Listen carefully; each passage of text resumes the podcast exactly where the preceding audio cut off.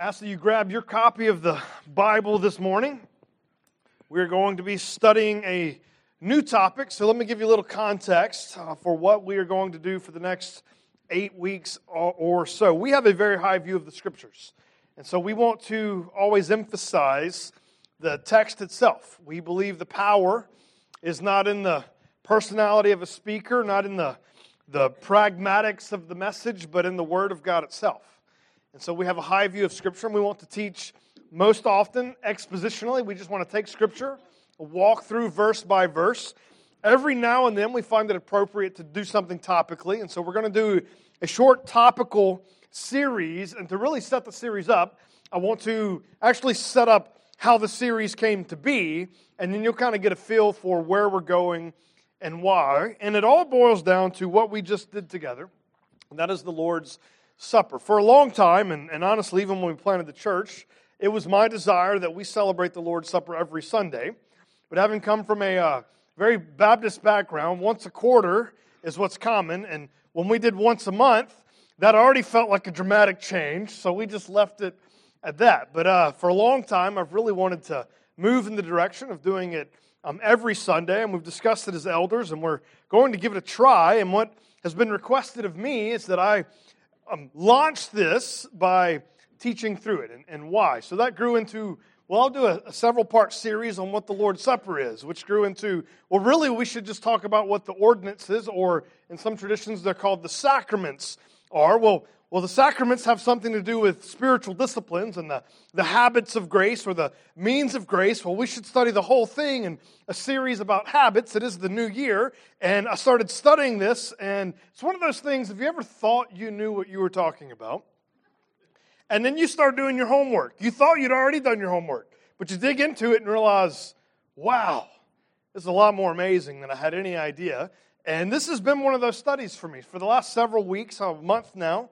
I've been diving into this particular topic, the means of grace, and particularly the Lord's Supper, and then how it relates to other, other acts of the church. So, baptism, Lord's Supper, the preaching of the word, prayer, fasting, meditation, scripture, memory, all of these different spiritual disciplines slash means of grace that we do. It's really blown my mind to learn what's really happening here. Like things you already know, but you didn't know were related. Things that you, you know both sides of the coin, you just didn't know they were on the same coin. You'd seen heads before, you'd seen tails before, you could draw them out maybe. But then one day your mind is just blown when you realize it's the same coin. You're flipping around. And that's kind of the experience I've had um, as I've studied this topic. And I'm hoping as we dive into what we're going to call the means of grace, that uh, you can have a similar experience. I'm not going to say a lot in these series that you haven't heard before. If you've been in the church at all, if you have any experience in Christianity, you're going to see that many, much of this is you've heard in some way or some fashion everything that's been said, but maybe the dots haven't connected.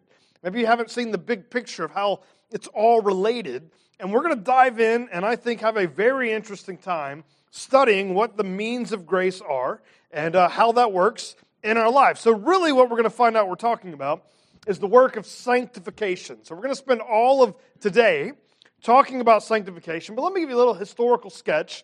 I'm coming into this topic. So, if you've studied the Reformation at all, if you know anything about church history, you know that one of the main points of division between the Catholics and the Protestants was actually built around which particular thing the church did every Sunday? Communion, the Lord's Supper. They were asking a question about the presence of Christ. And during the Reformation era, and like any era, in any scenario, there's almost always two polar opposites and of opinion on some topic, and then you end up with a lot of stuff in the middle. We could say that politically here between the far left, is that your left, and the far right. That was really confusing for me, by the way. Um, there's, there's differences, and then usually when we find where there's an extreme on either end, it seems like always the answer ends up being somewhere in the middle. And so, for instance, sola scriptura, that's a big topic for us. Anybody, what's sola scriptura mean? Scripture alone is our authority. This is where we get our scripture. Well, during the time of the Reformation, that wasn't the radical new opinion, that was the central medium position. The far one side would be the Catholic Church, had absolute authority. Their doctrine of magisterium, their tradition trumps the Word of God because the Word of God rests on their authority. Why is the Word of God the Word of God? Because we say it is. Well, that was the one extreme. The other extreme was no, I just want to have this direct personal relationship with Jesus. I don't even need the Word to do that. I can go out, spend some time alone in a cave, and just have this relationship with Jesus. Turns out we have that exact same continuum, that spectrum, operating today. And the Reformation was a central point that said, no, it doesn't matter what your experience is, it doesn't matter what your tradition is, it matters what God said. His word has authority that trumps both tradition and experience. Sola scriptura was this middle ground position. Well, the same is true even in just the practices of the church. I know I grew up in, you know, your classic Baptist environment where Catholicism kind of meant, you know, it was synonymous with pagan and evil. And maybe many of us still use the word that way. And maybe the idea of a Pharisee was synonymous with that of a Catholic Mass because there's this perception that everything done in that service is rigid and form only. There's no true meaning anymore. It's just some objective thing. I can go, I go do the thing, I get credit, I'm good now. It's kind of like doing chores. Did the garbage get put out or not? Yes or no? There's no in between. It either happened or it did not happen. Did you take communion? Yes. Did you get baptized? Yes. And there's several other sacraments in their church. Did you do those things? Okay, you get credit. Simple. Well, the opposite mystical side would say, yeah, but there's got to be a communion to that. There's got to be some relationship with the Lord on that. Well, obviously, if you go extreme on that, then you throw everything out and it's just, well, the Lord told me to believe blank. Well, we have to bring in the scriptures. And even on this topic, the Reformation again hits centralized. Says, no, there are objective things that you do. Does the Bible tell us to take the Lord's Supper? Yes. It tells us to do this. Does it tell us to get baptized? It does. Does it tell us to pray? Does it, are there objective things that we are commanded to do? Well, certainly. But is there a relationship side to the conversation? And the answer is most certainly. It's not either or. Again, it's that middle ground. And so, what we're going to walk through is how the church, historically, and especially from the Reformation forward, has thought about and taught and expounded upon the idea of means of grace. Now, we'll make more sense of that expression, means of grace, a little further into the sermon. So let's dive in. I put this in three main sections, and I had to alliterate something just to remind you we have a Baptist tradition. So here we go. There's an alliteration. Number one, the meaning of sanctification. Now let's go to Ephesians chapter 2. We're going to be, just prepare yourself. The Bible is going to be well used this morning. The only time I, the only type of topical messages I can stomach are the ones that are still heavily biblical. So we have to stay in the text as much as possible. And so we're going to be in a lot of different passages. Some we'll read directly, some we will reference. But let's dive into this is one of the most beautiful texts in the New Testament. We're just going to read one verse from this larger paragraph. You probably all know um, this verse, or at least have heard it. We talk about it a lot. Ephesians 2, verse 8 says, For by grace you have been saved through faith, and this is not your own doing, it is the gift of God, not a result of works, so that no one may boast. So we readily say, in fact, of the five solas, one of them, sola gratia, means grace alone. What do you contribute to salvation? Nothing, actually. It's a monergistic work. We'll use that word more technically later. God saves you, you don't save you. You participate in salvation. The word faith is there. You do, you do something, but salvation itself happens to you. And oftentimes we think of Lazarus being raised from the dead as our symbol of what it means to be converted to Christ. Is Lazarus was in the tomb, and what did Jesus say? Lazarus, come out. And what did Lazarus do? He came out. Well, technically he participated, but would you give him any credit? We said, well, he had to walk out, or he. Of course he was walking out, you know. Jesus raised him from the dead. He's going to come out. No question there. That is the work of grace. You don't earn it. We don't save ourselves through some act of grace. And so when we think about the word grace, so grace usually refers, first blanks in the outline, grace usually refers to God's saving work in sinners. That's how we typically use the word grace. We are saved by grace. Interestingly, though, in the Bible, the word grace often does not refer to that. That's in the Bible, we just read it. Ephesians 2 8 is a perfect example of salvation by grace. No question. But the word grace can be used and means a lot of different things. Now, I love linguistics. I'm super nerdy when it comes to this topic. Technically, words do not have meaning, they have no meaning. Does anybody know what they have instead? Usage. Words don't have meaning, they have usage. Let me give you an English example. The word run, R U N. What does that word mean? To, to walk really fast? Or, I mean, I do computer programming, I run programs. Right? You may run an app. If you have pantyhose, you can have a run in them. Those don't mean the same. They're different uses of the same word. Grace is the same. And in the book of Ephesians is a beautiful example of this. Just look at verse 2 of chapter 1. Grace to you and peace from God our Father and the Lord Jesus Christ. Does Paul mean salvation by grace? No, he just means it's greetings, right? You say peace to someone. Grace. It's just this attitude of, of goodness. What we saw in chapter 2, you know, the grace of salvation. But look at chapter 3. Look at verse 2 there. So, assuming that you have heard of the stewardship of God's grace that was given to, to me for you, how the mystery was made known to me by revelation, all right? When you read this, you can perceive of the insight and the mystery of Christ. Look down, I'm missing the verse. It's actually verse 7. Of this gospel, I was made a minister according to the gift of God's grace, which was given to me by the working of his power. This grace was given to preach to the Gentiles the unsearchable riches of Christ. Well, how does he use grace in that context? It's actually his calling. That he gets to be a preacher is God's grace. We'll find in chapter 4 that God's grace is a reference to spiritual gifts.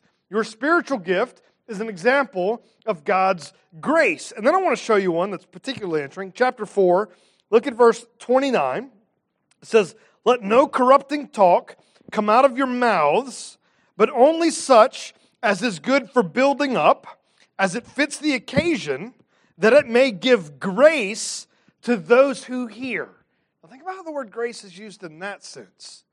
Technically, it's synonymous here with the word a few verses before building up or edifying, if you like the older term. So there's a grace that's a constructive grace, a building up grace, and what we're really going to be talking about for this series is that type of grace. Taking the Lord's Supper will not save you. It's not saving grace. It's not you getting saved every time you take the Lord's Supper. You don't get saved when you get baptized. You don't get saved when you read the Bible. Now, you could get saved experiencing any of those things. But this is a kind of grace we're going to talk about that does a work in you. Grace that is given to you to build you up. So we're going to look at it from a different perspective. So, next blanks. When we are saved by grace, we are immediately counted as righteous. This is called justification. So, when does justification happen in the Christian life? It's, first, it's at conversion. It's the first part. So, maybe you have heard, and I grew up with this common um, statement, and so maybe you've heard this before, that we get saved we're being saved and we will be saved. Anybody ever heard those three distinctions before? Commonly, we use three different shun words to refer to each of those pieces. The first piece that we call justification is getting saved. I got saved, past tense. I got fully and completely saved all at once. I am saved. I am justified. Ephesians 3, you all know 23. You may not know the following verse. For all have sinned and fall short of the glory of God and then are freely justified by his grace as a gift through the redemption that is in Christ Jesus. This is declared right. When we put our faith in Christ, we have a verdict already ruled for us in our behalf that we are righteous before the Lord. Now, we all recognize that when Jesus declares us righteous, if we were to compare that declaration to the evidence in our life, might they not be in perfect sync with one another? Jesus says, Oh, you are righteous. But if we look at our lives, we don't need a microscope. we don't really need to even go behind the scenes. We can just look on the outside and tell. Not completely. You're not completely righteous. You ever met somebody that got saved and then never sinned a single time? I guess you'd have to see someone literally get saved on their deathbed and like like conversion happens and instantaneous death. That'd be the only way we could achieve that in life. We know that there is a radical disconnect between what we have been declared in justification versus what we actually are from day to day. Well, this is that second piece. So we were saved, past tense, justification. Then we are being saved. There's a shun word for that, so one we're concerned about today sanctification. So let's think about what sanctification is. Let's look at the next blank. After we are initially saved, we grow in Christ likeness. This is called sanctification. Let me show you in Romans. If you're in Romans, go to Romans chapter 8. Now, most of us know, could possibly even quote a few passages from Romans chapter 8. I remember when we were studying through Romans, it was a breath of fresh air to finally get there. If you remember that, because there were seven chapters of you're evil and wicked and you're a terrible person, which is true.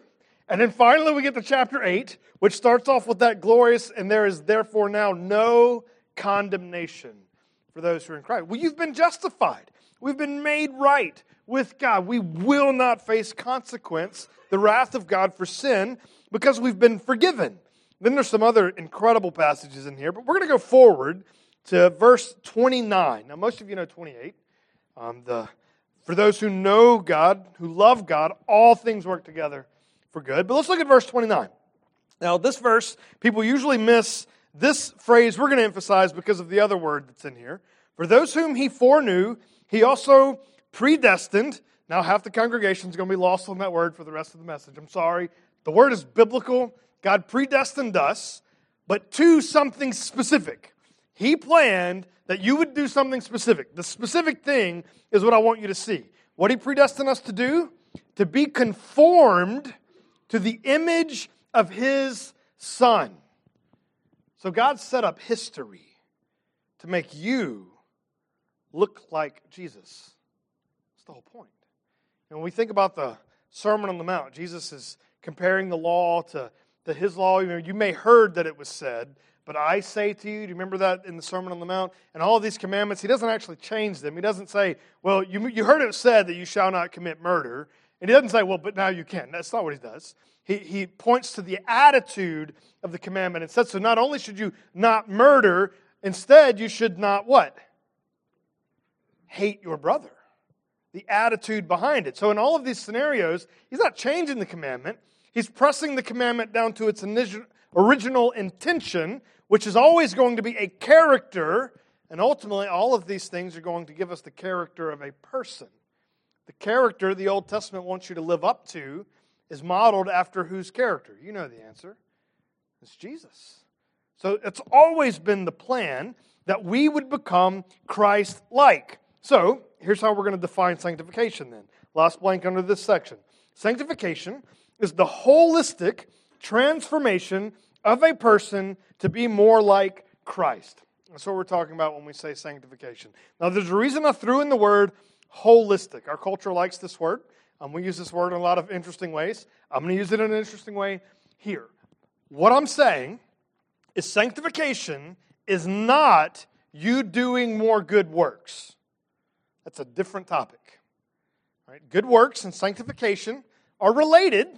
They're, they're friends with one another, but they are not the same topic. Do you have to be a Christian to do good works?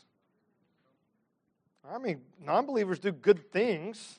Although that's part of the doctrine of common grace. There's common good in the world. There's plenty of good things that happen. Doctors do good works all the time, regardless of whether or not they are saved. We are talking here in sanctification, not about you becoming a more righteous person, a more godly person, a more goody two shoes sort of Christian. That's not what we mean with the word sanctification. We mean instead, you are becoming more like Jesus. So it's primarily concerned not with your external behavior, but with what? Your character. It's not that you choose not to sin, even though you want to. It's that as you become more like Christ, you want to less often. You see the difference? It's huge. It's everything. So, our sanctification process is me becoming more like Jesus, even in my desires, that I want to glorify Him. I want to honor Him. Not just I do these things because I have to. If we think about you know, our life before God purely in terms of a list of things we should or should not do, we will go astray because what we're saying is, though I want ABC, Jesus only lets me do these three things over here, and I'll do those three things because I'm supposed to. Well, what does that turn you into ultimately? You're going to be a hypocrite. You're going to be a Pharisee. Or you're going to give up on it. You're going to walk away and say, This isn't for me. We don't want to change your behavior externally. We want to change your behavior internally, your attitude, your thought process. So, sanctification is a holistic transformation of a person to be more like Christ. Now, it's the beginning of the year. What's almost always happening this time of the year um, across, at least across this country? You're making what? New gym memberships. Yeah, I saw a meme on Facebook that had like the gym in December versus the gym in January 1st, and one was empty and the next one crowded, you know. Gyms love January, right? I mean, they make so much money. And then you go two or three times, and then uh, that was a really expensive two day trip, you know. remember, I got a gym membership like six or seven years ago, went ahead and paid for like six months worth. We literally went twice. And it was like, I paid for six months worth of the gym. You know, we have a tendency to make New Year's resolutions. Now, we know, and this is part of our culture, we love pragmatics. And pragmatics aren't bad, they're, they're good and useful in a lot of ways. We do have to be careful with how we use pragmatics. This is a lot of what we talk about in Ecclesiastes. There's a lot of times A plus B, doesn't matter how well you work out your equation, you have no control over these other variables that come in and smash it all to pieces. And that's just the reality of the world we live in. But at the same time, we do know that there are practical things we can do in life that have pragmatic effect. For instance, if you eat better and exercise more, you will be physically healthier. Now, you could still die of cancer. There's, there's still that Ecclesiastes element. You could die in a car accident, a car crash. There's all kinds of other elements. But we know, we still know in a normal scenario, apart from these extraordinary events, that these ordinary practices produce results. If I read my Bible every day, I can say that produces results. If I memorize Scripture, that produces results. So we can apply that not just in the secular world, but even in the, the church world, how we sing a song, how we preach. There's a practical, pragmatic question involved in all of these. Yeah, there's pragmatics involved, but before we talk about pragmatics, we need to talk about the mystery of sanctification. This is our next heading. Heading number two the mystery of sanctification. So let's fill in the blank, and then we will read a passage in Colossians. So the work of the gospel in a person. So when the gospel of Jesus is doing a work in you, this is called a mystery. Now, the Greek word for mystery is mystery. So you already know it. So that's the Greek word, and it's interesting when we translate it into English, we don't change anything. They had a similar problem when they were going from Greek into Latin, and you actually know the Latin word for mystery, you just don't know you do, sacrament. That's where our English word comes from. So when they talked about the sacraments in the Catholic Church, they were saying the mysteries. There's this mysterious thing that happens. What I want to make sure we all know is that sanctification is not a process where you just deposit funds into the account and watch the account go up, or you gain interest at a steady, certain rate. It's not like that at all. In fact, sanctification, if you've been a Christian long enough, sanctification can be a very frustrating process. You ever been there? You just you want to see more fruit than you do. You want to see further progress than you do, and you just like, what's the answers? What's the secret? That's what mystery is in English. Secret. What's the secret knowledge that I can have? Is there some recipe that if I follow guarantees sanctification? The answer is no. It's not like that at all. There's a mysteriousness to how Christ works in us. And we want to make sure we maintain that mystery. But the mystery belongs in a certain spot in the conversation. So I don't want to put the mystery in the wrong place. There are places that are mysterious, there's things that are not mysterious. And our goal through this series is to remove the mystery where there shouldn't be mystery and to keep the mystery where it's supposed to be. So let's dive into Colossians. It's a really beautiful passage in Colossians. There'll be a lot of Paul in here. I just love Paul. And it's biblical, which is good. First, first Colossians. There's not a first. There is a first Colossians. It's just not called that because there's only one of them. So Colossians, just the only Colossians, um, chapter one. I'm going to pick up in verse 27, and we're going to just walk through a few bits of this text. Many of us know the conclusion of this paragraph, which is Jesus nailing the certificate of debt to the cross and putting the rules and authorities to open shame. This is the beginning of that paragraph, kind of near the opening. Verse 27, it says, To them God chose to make known how great among the Gentiles are the riches of the glory of this mystery. So God's doing a work through Paul and through others of making known this great mystery of the gospel, but he kind of for Paul, this is just a side note. For us, this is the game changer. This side note is very, very important. He defines the mystery.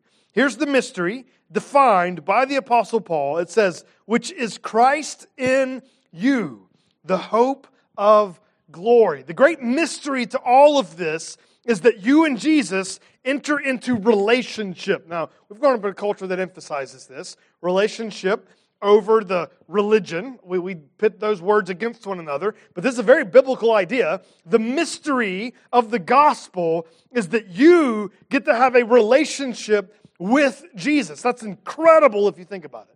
In theology, this is called the mystical union. It's the idea that you, as an individual person, have a relationship with God Almighty.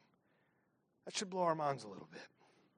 That the transcendent God of the universe has an immanent personal relationship with us in the gospel. There's a mysteriousness to that that is truly difficult to explain.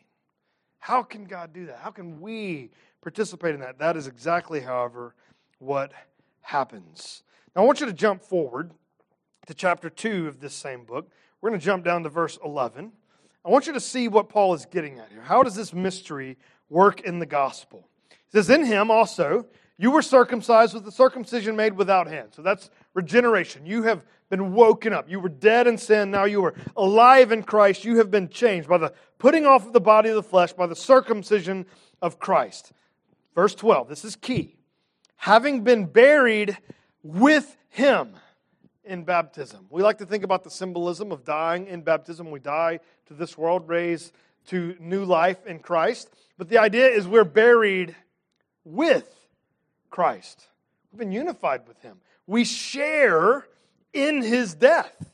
We participate in his death, in which you were also raised, you see it, with him through faith in the powerful working of God. There's some sort of mystical, and this is where we use that word properly, mysterious relationship you enter into with Christ. You become one with him in some sense, some sense that we can't fully grasp can't fully explain, you participate with Jesus in his burial, in his resurrection. Look down further in verse 13. And you, who were dead in the trespasses and uncircumcision of your flesh, God made alive together, you see it, with him. Do you see this theme? We can see the same theme in a Sorry, in Ephesians 2, right before we read about by grace you have been saved through faith, and this is not as your own doing, it says we were made alive with him, seated with him in the heavenly places. This is consistently Paul's lingo for what it means to know Christ. We are with him, in him. In fact, if you took a highlighter and walked through all of the letters of Paul and highlighted every time you saw the expression in Christ or in him, in the Lord, it would amaze you how frequently he says that. This is his lingo for what it means to know Christ. To be a Christian is you are now in sort of relationship with God. And now here's the glory of that. We know, and, and this is why we bring up New Year's resolutions. New Year's resolutions, we, we love to make them, but we, we're, we're very bad at keeping them. Have you ever found that you, you are very, very bad at bringing transformation in yourself? I mean, we, we probably have a few success stories across the room. You know, somebody, you quit smoking, you, whatever your thing was, you, you, you made to make progress in that, but we all know that it's really rare, and so much so that we have this tendency to say things like, oh, people don't change. Well, it's a little pessimistic, but how did we develop that pessimism? It's by the just real experience of seeing people regularly, day by day, not changing. So we know it's difficult to be changed. Biblically, I'm going to go a step further and say it's just not possible. You can't change yourself. Think about it in terms of healing. Do you heal yourself? When Jesus came, did ministry on earth, and he's walking around and he's healing people, did he ever come up and say, Well, man, just think positive, heal yourself? Obviously, the answer is no. What's he do? The whole work. We can say, Well, they came to Christ. Yeah, that, that, that doesn't count as work. that did not heal them. What heals them? Jesus. Jesus heals them. The only thing that can bring any transformation in you is Jesus himself. Not your acts, not your Lord's Supper, not your baptism, not your prayer, not your communion in any of these senses. The only thing that changes you is Jesus. Well, if you get to know him better, we can rightly assume then the more you are known by Christ, the more you know him, what's going to happen in you? More transformation. So the, the mystery is how Jesus does change. But there's no mystery in who does the changing. And there's no mystery in what we can do to grow in our knowledge of Christ. And that's what we're going to look at. So, the work of the gospel in a person is called a mystery. Next, we cannot change ourselves, only Christ can change us. I already know it's 10 after or close. So we're just going to run through this. this. is good stuff. So let's just, you know, I know you're hungry, but let's let's feed on the word. We're about halfway through, so forgive me. We'll see what happens. Maybe poor play. This should have been two parts, but but we'll get there. All right. So in Matthew chapter 9 verse 20. We won't go read the whole narrative. This is the story when Jesus is supposed to be going to heal the girl and then he gets interrupted by that lady who had a discharge and the lady just comes up and touches the fringe of Jesus' garment and what happened to her? She gets healed. And it's almost like this Jesus didn't even know what was happening, which is very anthropomorphic because Jesus is God, he knows everything. But in the story, it's very peculiar, very interesting story. But for our sake, here's what I want you to think about how the means of grace work. Touching the garment did not heal that lady, but it is the outward form she used to be healed in. But who healed her? Jesus. The power of Jesus healed. There's a sense in which our means of grace, our sanctification process, is us learning how to touch the hem of Jesus' garment. That makes sense? We're not learning, all right, if I just practice these disciplines by rote, by duty, that will produce change. That's not my goal. My goal is not actually to even produce transformation. We'll talk about that in a minute. My goal really is just to come into union with Christ. I just want to know Him, get to know Him. I want to be in His presence. You can imagine all the sick people who knew Jesus was coming. What was their only goal in life when Jesus came to town? I just want to get in His, get in his presence. I just need to get in front of Jesus. Then I can be healed. That's the same thing with sanctification. I just need to get in front of the one who can do it. I don't need to take it into my own hands. I don't need to try to heal myself. I just need to get into the presence of the one who can. So, next blank here our participation in sanctification is wholly dependent upon God. So, there's been a debate historically. Can we? I'm going to get real nerdy for just a second. I apologize, big, using some big words. There's a, a, a debate in the church about whether or not sanctification is monergistic or synergistic. Anybody ever heard those two words before? Okay, so it's, it's very simple if you know what they mean. Monergistic just means one worker, versus synergistic is two people working together. Well, think about your salvation. Is that you and Jesus working together to come up with a plan to save you? No, salvation is monergistic. There's no debate there. God just saves you, wakes you up. But then the debate is on the sanctification side. Well, is that both of you working together? Is that synergism? Or is that monergism we just passively receive the work of Christ? And you study church history, you'll see people willing to die on either hill. And really, both groups are right. You participate in the process of salvation, but you don't participate in any of the saving. That may seem like a very, you know, nuanced differentiation. You can go touch the garment, but there's nothing you do that actually heals you. So the only participatory role you play is to get near Jesus. Well, you want to call that a work? Okay, I don't think that's probably the best word to use. I'm going to call that a just a means, a means of grace. Actually, let's just get near Jesus. Let's draw near to Christ through some means, but all of the transformation is done by Christ exclusively. You don't do that. In fact, there's a sense in which this should be relieving because it's not up to you. You just need to go hang out with the Messiah. Just get into the presence of the Lord. So we've talked about the meaning of sanctification, the mystery of sanctification. Let's put a little bit of flesh on the bones now. The means of participate of sanctification. So we participate in the work of sanctification by applying certain means. We use this word sometimes in our modern vocabulary, um, maybe in a few older expressions, like do the ends justify the means, right? And we use the word means in that context to mean the, the tools or the processes or the actions I do to reach a particular end. And that's how we're going to use the word means. It's how it's classically used in theology. What are the actions that we do to participate in sanctification? In other words, what are the actions we do to enter into proximity to Christ? So, for the lady at, who touched the garment, she made her way through the crowd and she touched the garment. So, spiritually speaking, what are the actions that we do to enter into the presence of Christ. Another good Old Testament example of means. You remember Naaman? He's this guy, he's not Israelite. He comes because he's heard of this amazing prophet Elisha and he wants to get healed of his leprosy. And he comes down to Elisha, and Elisha's really just kind of it's kind of funny if you read the story because Elisha's like, I'm not even going out to meet this guy. He's a big deal, and then he's really mad that he's not treated like a big deal. And then the message is go bathe yourself in the Jordan River seven times. And from where he's from, the Jordan River is this dirty, nasty little creek compared to this beautiful, great river of his home country. And he's like, that's no.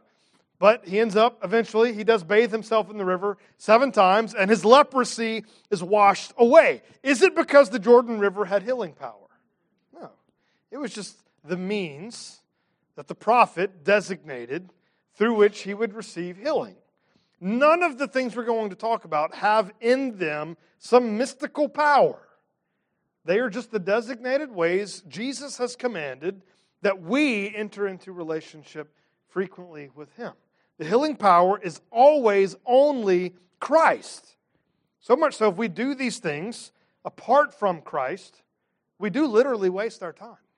Paul told the, the Corinthian believers in that passage we always read about the Lord's Supper if they were doing it wrong, don't even bother because it's about Jesus. If we're not doing it to have communion with Christ, we are missing the point. So, next blank. Our goal in using the means of grace is not to produce transformation so much as to experience the presence of Christ. I know we're running out of time, but I do want this is the most beautiful passage on how this works in all of Scripture. This is Second Corinthians chapter 3. We're going to pick up in verse 16, and you know some of the verses here. You've heard them quoted. But when one turns to the Lord, the veil is removed. Now, where the Spirit of the Lord is, there is freedom. And we all, with unveiled face, beholding the glory of the Lord, are being transformed into the same image from one degree of glory to another. For this comes from the Lord who is the Spirit. So, what, how, how do you get transformation? You look at Jesus. That's the model. If I go down, look at verse 6 in chapter 4. Really, it's the same thought for Paul. It says, For God who said, Let light shine out of darkness, that same God has shone in our hearts to give the light of the knowledge of the glory of God. How? In the face of Jesus Christ. The means won't transform you, the means get you into the presence of Christ. Christ transforms you. That's our goal, is let's get to know Christ. All right, let me give you the three, and it may be interesting that I'll only give you three here.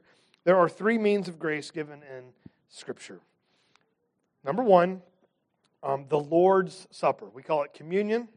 Um, often, the Lord's Supper, Jesus instituted this in In Matthew's gospel, we see it also in Luke's gospel. It's quoted again in 1 Corinthians. Jesus commanded his disciples, and he said, Do this in remembrance of me. It is an ordained, or we should better say, commanded thing we are supposed to do. And we, we'll talk more about that next week specifically. The second one is baptism.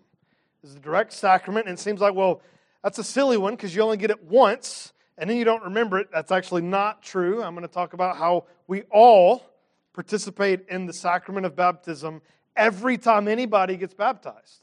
I may only get baptized once, but the more we see baptism, you know the Sundays we have baptism. How's that feel for the church? Oh man, the attitude that it creates to see the work of God visualized in someone's life, it's amazing. We're going to talk about that on the third Sunday. And then the Word, the proclaimed, the taught Word of God is the third and only, there's just those three one, two, three sacraments in Scripture.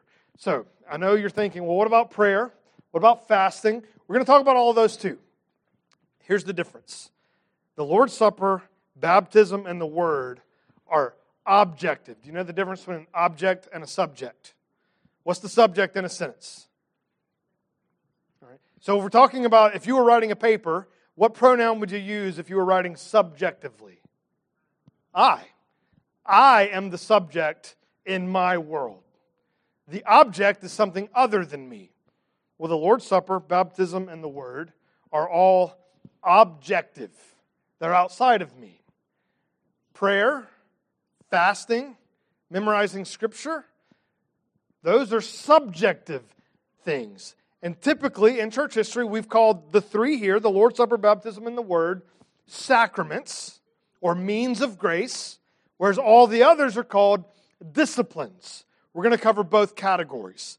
We're going to start with the objective, which will also mean they're corporate in nature, and move to the subjective, which will have a tendency to be more private in nature. We're going to look at how all of these at work in us produce the work of transformation, not because they do the transformation, because they put us in communion with Christ. So, that final one, there's no blanks there. I want you to make sure you get it. Our goal in sanctification is just to get to know Christ.